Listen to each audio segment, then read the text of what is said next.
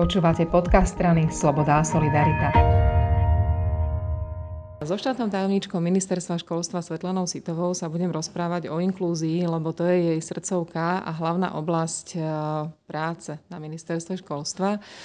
A napriek tomu, že už roky hovoríme aj o integrácii, aj o inklúzii, mnohí nepoznajú, respektíve nevedia úplne krátko povedať ten rozdiel. Začneme teda tým, že poviete, aký je rozdiel medzi integráciou a inklúziou.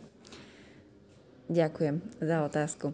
Integrácia je, ako ste povedali, že to, čo poznáme, je to, že najprv musíme identifikovať, že dieťa má nejakú diagnózu, že má nejaké špeciálne výchovno vzdelávacie potreby, príde do poradne, tá poradňa napíše, že čo tá škola má robiť.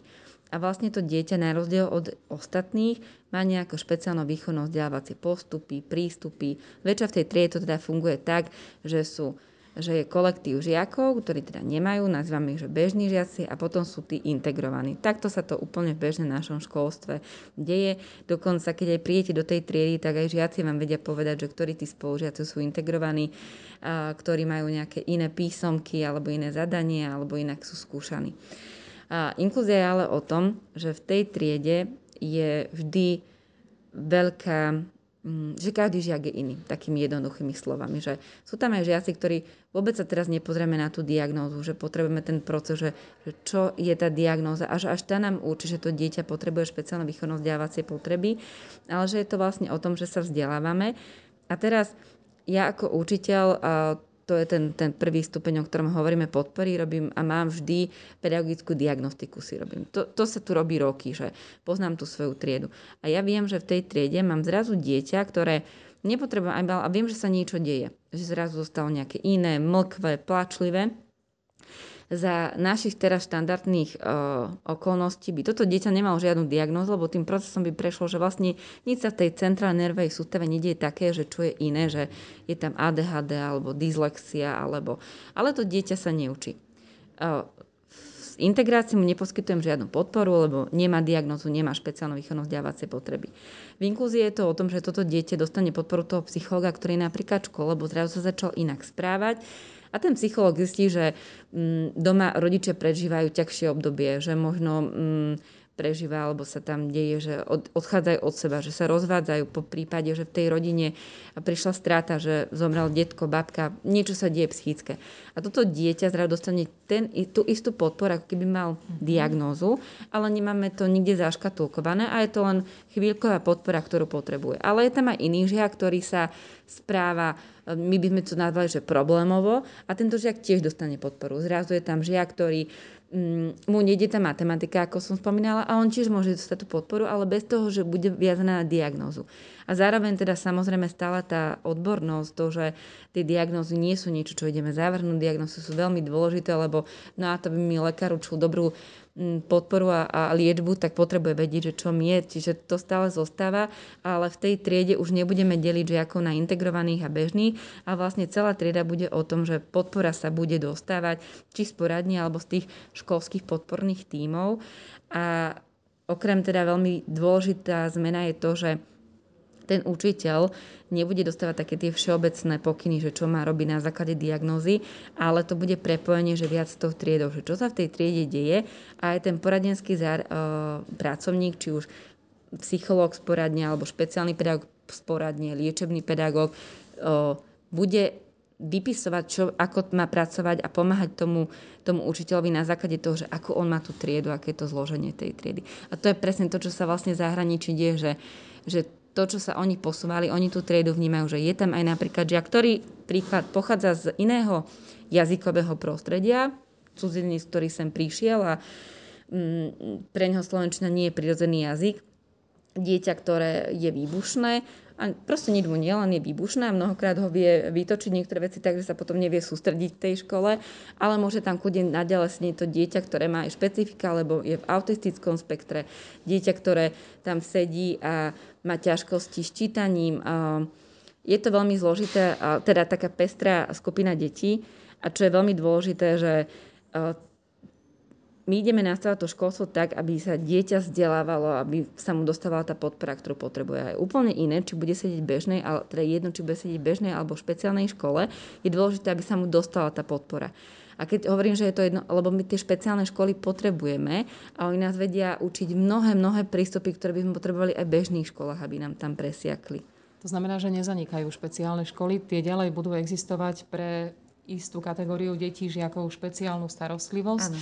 ale viacej detí, ktoré potrebujú niečo iné, ktoré možno momentálne riešia problém alebo dlhodobo, mm-hmm. bude v bežných triedách.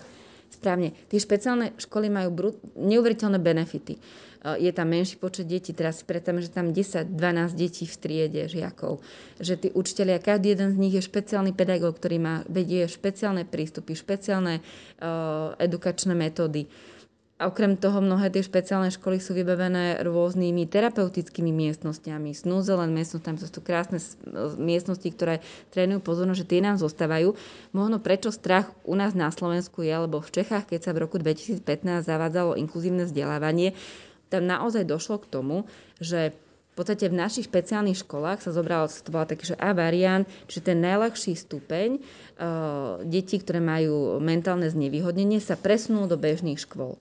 Toto sa, toto sa robilo v Českej republike a u nás v mnohých kolegyniach je taký podvedomý strach, že to ideme urobiť a my. No nie je to ani súčasťou školského zákona, ani žiadnych dlhodobých strategických materiáloch, lebo to, čo potrebujeme, aby deti dostali podporu, takú, ako potrebujú. Ja si myslím, že deti ako také nebudú mať vôbec s touto zmenou problém, lebo si ju ani nevšimnú, respektíve ju zoberú ako vetu oznamovaciu. A úplne rozumiem, že hlavným cieľom je, aby všetky deti, aj tie, ktoré majú špeciálne potreby, boli pripravené na samostatný život, keď jedného dňa vyrastú. Aby skrátka dostali také vzdelanie, či už akademické alebo praktické, aby neboli odkazení na pomoc dospelých rodičov, babiek, e, súrodencov, napriek tomu, že to majú veľmi ťažké a nevybrali si to.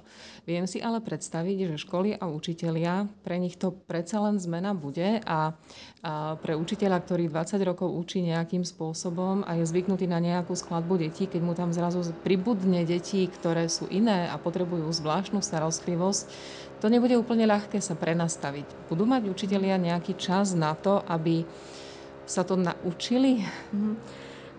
Uh prvá reakcia je, že tie deti v tých triedách už sedia, že je úplne iné, či mi to inkluz- jedno, či my to inkluzívne vzdelávanie zavedieme alebo nie, lebo v tých triedách už sedia deti, ktoré majú špeciálne, špecifické potreby, že sa niečo deje, tí učiteľia s tým už pracujú, tí mhm. učiteľia poznajú tie svoje triedy a, a ktoréhokoľvek učiteľa by ste sa dnes opýtala, tak vám povie, že áno, v tej mojej triede je aj taký žiak, ktorý možno nemá tú diagnózu, ale 100% viem, že je aj hyperaktívny, aj nepozorný. Potom je tam ten žiak, ktorý je výbušný, potom je tam žiak, ktorý je úplne špecifický, ani tie sociálne vzťahy ho až tak sú veci, ktoré ho úplne dostanú, že sa nevie sústrediť, že, že to zloženie triedy už teraz je veľmi špecifické. Naše deti sú iné, majú oveľa väčší príval informácií, niekedy sa o mnoho náročnejšie sústredia.